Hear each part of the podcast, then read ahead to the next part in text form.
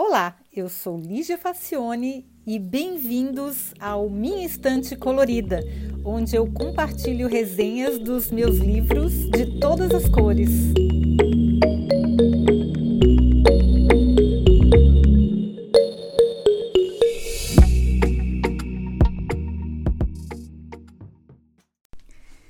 Olha, esse livro, quando eu vi na livraria, eu não tive como não comprar, porque com esse título, The Idiot Brain, a neuroscientist explains what your head is really up to. Ou seja, tra numa tradução livre, assim, seria o cérebro idiota. Um neurocientista explica o que sua cabeça realmente está fazendo. E olha, eu vou ser sincera, eu já li muitos livros sobre neurociência, pois o tema me interessa bastante, mas esse foi o mais divertido e didático de todos. O autor é muito debochado e ele usa umas metáforas ótimas para explicar por que, que a gente faz tanta bobagem na vida. Ele é um é o Dean Burnett, que é o, que é o autor, ele é um neurocientista britânico e ele tem um senso de humor incomum. Britânico, né? então, a ideia é mostrar como o cérebro regula o corpo e, não raro, provoca maior bagunça, dando instruções erradas e fazendo a gente trancar o dedo na gaveta, por exemplo. O livro é dividido em oito capítulos. Ele explica como o cérebro regula o corpo, como funciona a memória, o medo, a inteligência, os sentidos, a personalidade, a influência dos outros e, finalmente, as doenças mentais e neurológicas. Esse livro foi publicado em 2016, o original dele. Eu não sei, eu não pesquisei ainda se tem em português. Bom, mas vamos para o começo. Na verdade, cada capítulo ia merecer uma resenha completa, mas aí ia ficar quase do tamanho do livro, né? Melhor ler o original. Mas aí eu vou, vou dar aqui algumas amostras para a gente não ficar se alongando muito, mas para ter ideia de como que o negócio é bacana e para você também ficar com vontade de ler. As metáforas são a melhor parte do livro. Jean explica que boa parte do cérebro se dedica a controlar os processos fisiológicos básicos do corpo, monitorar as tarefas internas, coordenar as respostas aos problemas, além de limpar toda a confusão que a gente faz. Basicamente, é um trabalho chato e burocrático de manutenção do corpo. Então, a região que controla esses aspectos fundamentais é o cerebelo, que também é conhecido por cérebro reptiliano para enfatizar a natureza primitiva dele, porque ele basicamente faz as mesmas tarefas que o cérebro de um réptil faria no início de um processo evolutivo. Então ele fica fazendo a, a, a manutenção mesmo, limpa, é, monitora as tarefas internas, ele fica cuidando que a gente respire direito, que a gente, enfim, que tudo esteja funcionando, funcionando direitinho. Por contraste, todas as habilidades mais avançadas, como a atenção, a percepção, a consciência e a razão, são responsabilidade do neocórtex, que é a parte do cérebro neo significa novo, né? Porque ele foi desenvolvido muito mais tarde. E para a história da evolução, nós poderíamos dizer que foi bem recentemente. Então, neocórtex, inclusive, o ser humano é um dos poucos animais que tem um neo, é, aliás, é o, é o animal que tem o neocórtex mais desenvolvido. Então, por isso que a gente tem consciência, razão, percepção, atenção, inteligência, por causa do neocórtex, que é a parte mais, é, digamos assim, recente do, do desenvolvimento do nosso cérebro. Então, fazendo uma metáfora, isso é muito bom, com os sistemas de gestão atual, atuais, o autor diz assim: ele faz com que essas duas partes elas deveriam trabalhar harmoniosamente, ou seja, o cerebelo, que é a parte mais burocrática e mais antiga, que é a, que da manutenção, que é o mais caretão, né, que faz sempre todo dia a mesma coisa, e o neocórtex. Ou pelo menos eles deviam trabalhar em, em, harmonia, ou pelo menos eles deveriam tentar se ignorar mutuamente, assim, para um não atrapalhar o outro. Mas você já trabalhou com alguém que adora microgerenciar? Vai entender o quão ineficiente esse arranjo pode ser. Imagine, é como ter alguém inexperiente, mas tecnicamente mais estudado e preparado, tipo um millennium, dando instruções bizarras e fazendo perguntas idiotas o tempo todo e pro, pro cerebelo. Então, o neocórtex faz isso o tempo todo. É tipo um milênio cheio de ideias, cheio de inovações, cheio de coisas interessantes e perguntas que o cerebelo con considera umas esquisitices e sem, sem, sem cabimento nenhum. E eles ficam o tempo todo debatendo e discutindo. E é dentro da nossa cabeça que acontece isso. Vai coitado do, do, cerebelo, né? Mas na verdade, coitado nada, porque o, cere, o cerebelo é um teimoso, ele acha que sabe fazer o melhor jeito de fazer as coisas, porque ele é mais velho, ele é mais experiente, ele já está fazendo essas coisas do seu jeito há muito, muito, muito tempo. Sempre funcionou muito bem e sem esse milênio metido que acabaram de contratar, ele poderia continuar vivendo tranquilamente fazendo o que ele sempre fez. Então é tipo tentar fazer uma pessoa trabalhar com um computador, sendo que ela acha que o melhor mesmo seria usar uma máquina de escrever ou então uma caneta mesmo, que ela acha que não precisa. Que sempre foi, sempre funcionou com uma caneta e agora por que, que vão querer que tenha um computador? Isso explica, vamos agora um exemplo prático de como é que esse, essa, essa, esse conflito funciona e como que a gente sofre por causa desse conflito. Por que, que nós ficamos enjoados, por exemplo, quando a gente viaja de carro? Bom, nunca na história da humanidade nós passamos tanto tempo sentados, mas a gente foi construído para o movimento. Inclusive, os estudiosos recomendam que a gente deveria caminhar pelo menos uns 3 quilômetros por dia, pelo menos, para satisfazer as necessidades mínimas do nosso cérebro. E também, claro, iria beneficiar o resto do corpo. Então a gente caminha sem que o cérebro precise trabalhar para isso, porque é uma coisa natural do nosso corpo, ele foi construído assim, é um, é um tipo de modo automático para ele. Aí é que entra o enjoo de viajar de carro ou de ônibus. Na verdade, esse efeito acontece quando a gente se move artificialmente a uma velocidade mais rápida do que a gente conseguiria fazer por meios naturais. Então, olha só como é que funciona isso. Um dos mecanismos que o cérebro usa é a propriocepção. Ó, que palavra grande, né? Propriocepção é a habilidade de perceber se o corpo está corretamente posicionado e que partes estão aonde. Se você colocar, por exemplo, a mão atrás da cabeça, o seu cérebro sabe onde ela está, mesmo sem enxergá-la. Então, a gente tem consciência de onde é que estão as partes do nosso corpo.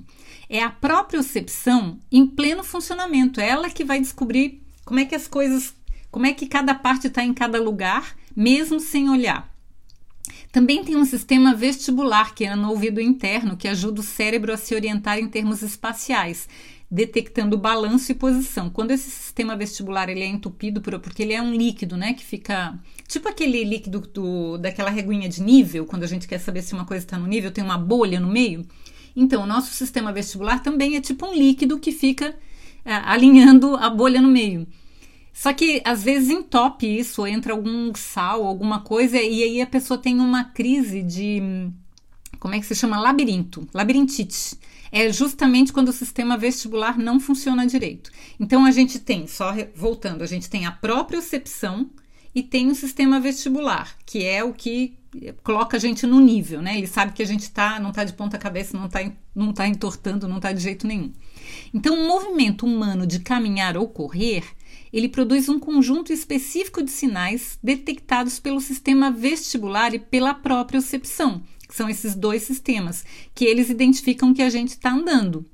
Mas quando a gente se move por meios artificiais, o que os olhos veem não bate com o que os outros sistemas estão registrando. Então, assim, para o sistema vestibular e a própria percepção, eu estou parado, sentado numa cadeira. Mas os olhos estão vendo que eu estou me movendo. E aí não bate, porque assim, a, a, o sistema vestibular e a própria percepção são lá do cerebelo, que é uma coisa básica de, de fisiologia. E os olhos são uma coisa mais sofisticada, porque é da. É, é, claro que tem uma interpretação, mas o neocórtex con consegue interpretar que eu estou me movimentando, que eu estou vendo coisas, enfim. Então, quando a gente está sendo artificialmente transportado, ou de carro, ou de trem, ou de ônibus, sei lá, nossa própria percepção não consegue detectar e não envia nada para o cerebelo, que, por outro lado, recebe informações dos olhos e do sistema vestibular dizendo que sim, que a gente está se movendo. Aí o senhorzinho lá do cerebelo, coitado, ele tenta dizer para os olhos que eles estão enganados, não pode ser. Só que o nosso sistema interno ele não sabe lidar com isso e faz uma interpretação cautelosa. Bom, um mau funcionamento, quando uma coisa não bate com a outra, só pode ser uma coisa, veneno. Então, por isso que a gente tem ânsia do, de vômito, porque o cérebro acha que está mandando veneno embora. Olha que louco isso, gente. É muito louco. Então, a, a ânsia de vômito, na verdade, o cérebro está interpretando como veneno. E por que, que ele está interpretando como veneno? Porque tem alguma coisa errada, porque eu tenho dois sensores, que é o sistema vestibular e, o, e, o, e a própria percepção, que estão dizendo que eu estou parada. E meus olhos estão dizendo que eu estou andando. Então, tem uma coisa que não bate, provavelmente estou sendo envenenado e por isso que eu tenho ânsia de vômito. O cérebro também faz confusão com comida, porque ele habitua-se facilmente a pedir alimentos, mesmo que não esteja com fome, só porque está no horário. Porque a gente passa anos treinando o cérebro para repetir esse comportamento. Então, às vezes, a gente não está com fome, mas está na hora de comer. Porque a gente, a gente condicionou o cérebro que agora é hora de comer. Então ele diz que a gente não precisa disso. Isso aí é um condicionamento que não faz sentido. O Burnett também explica sobre o sono, sobre o sonambulismo, por que, que a gente reage exageradamente em algumas situações. Porque assim, o cérebro, quando ele é, é quando é apresentado um evento para ele, às vezes ele tem que escolher entre rápido entre lutar ou fugir. E por que, que nós sentimos medo? Tem também um capítulo super interessante falando sobre a memória de longo e de curto prazo. A de curto prazo é uma espécie de RAM, que é a memória dinâmica dessas que a gente tem no computador, que é uma memória de serviço que eu fico acessando toda hora. E o seu espaço e a sua capacidade rápida de processamento é que definem como a gente aprende as coisas para guardar depois na memória de longo prazo. É como se a gente é, tivesse é, a memória de serviço, como um computador tem, mas a memória de serviço não é a mesma memória do HD do nosso computador. Ela, ela, ela ela não guarda, ela só fica, ela é rápida, ela processa as coisas muito rápida, muito rapidamente, mas ela não, não guarda as coisas. Depois tem que guardar em outro lugar que seria um HD do computador, por exemplo. Então, é, a memória curta está sempre sobrescrevendo as informações para otimizar o espaço e dar conta do que está acontecendo no presente. Então, vai escrevendo uma coisa por cima da outra. E se não há espaço suficiente na memória curta, a gente não tem como aprender. Olha que interessante. Por isso, é tão importante ensaiar e repetir muitas vezes o que a gente precisa lembrar, porque é assim que eu sobrescrevo, sempre em cima dos registros que já tem. E aí, como o cérebro funciona com estatística, ele pega o que é mais acessado e, re, e reforça, aí a gente garante que nada se perca. E também é importante a gente relaxar para parar de colocar coisas para dentro da cabeça, senão não tem espaço suficiente na memória curta, nem fica tudo atulhado. Aí a gente não consegue nem, nem repetir, não, não consegue fazer nada. Já na memória de longo prazo, que seria um HD do computador, ela é bem maior, mas ela é também mais lenta para a gente recuperar as informações. E a chave para recuperar as informações guardadas lá dentro é a emoção. Quanto maior o significado emocional, mais fácil e rápido é resgatar o tema.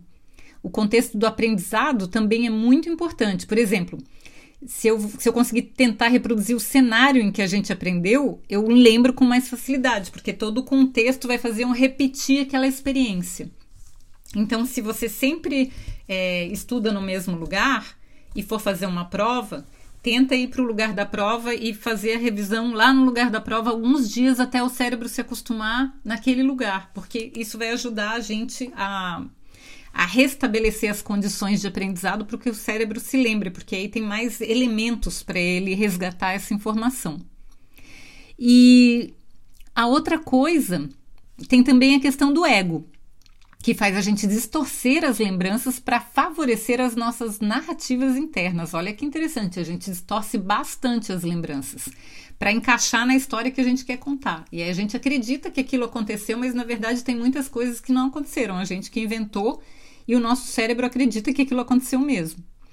O autor também lhe fala sobre o álcool e as outras drogas, que meio que neutralizam o neocórtex e dão mais poder ao cerebelo lá, que é o tiozinho lá do, do fisiológico. Digamos que quando a gente usa drogas, a gente fica mais instintivo e menos racional. O capítulo sobre a depressão e a síndrome do pânico é muito esclarecedor, porque ele explica como o nosso cérebro precisa de outros seres humanos para desenvolver e por que que acontece ou como não é nem por que é como acontecem esses essas essas doenças, né? Essas é, dificuldades que o nosso cérebro tem de processar algumas coisas. Então, é muita coisa bacana, mas é muito mesmo. É, não, não, é um livro muito grande, ele tem, deixa eu ver, fora as referências, ele tem 300 páginas, praticamente 302 páginas, mas assim, recomendo demais quem tiver interesse nesse tipo de informação.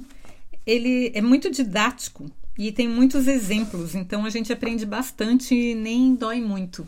É bem bacana mesmo e a gente aprende muitas coisas sobre o nosso comportamento e por que, que a gente faz algumas besteiras.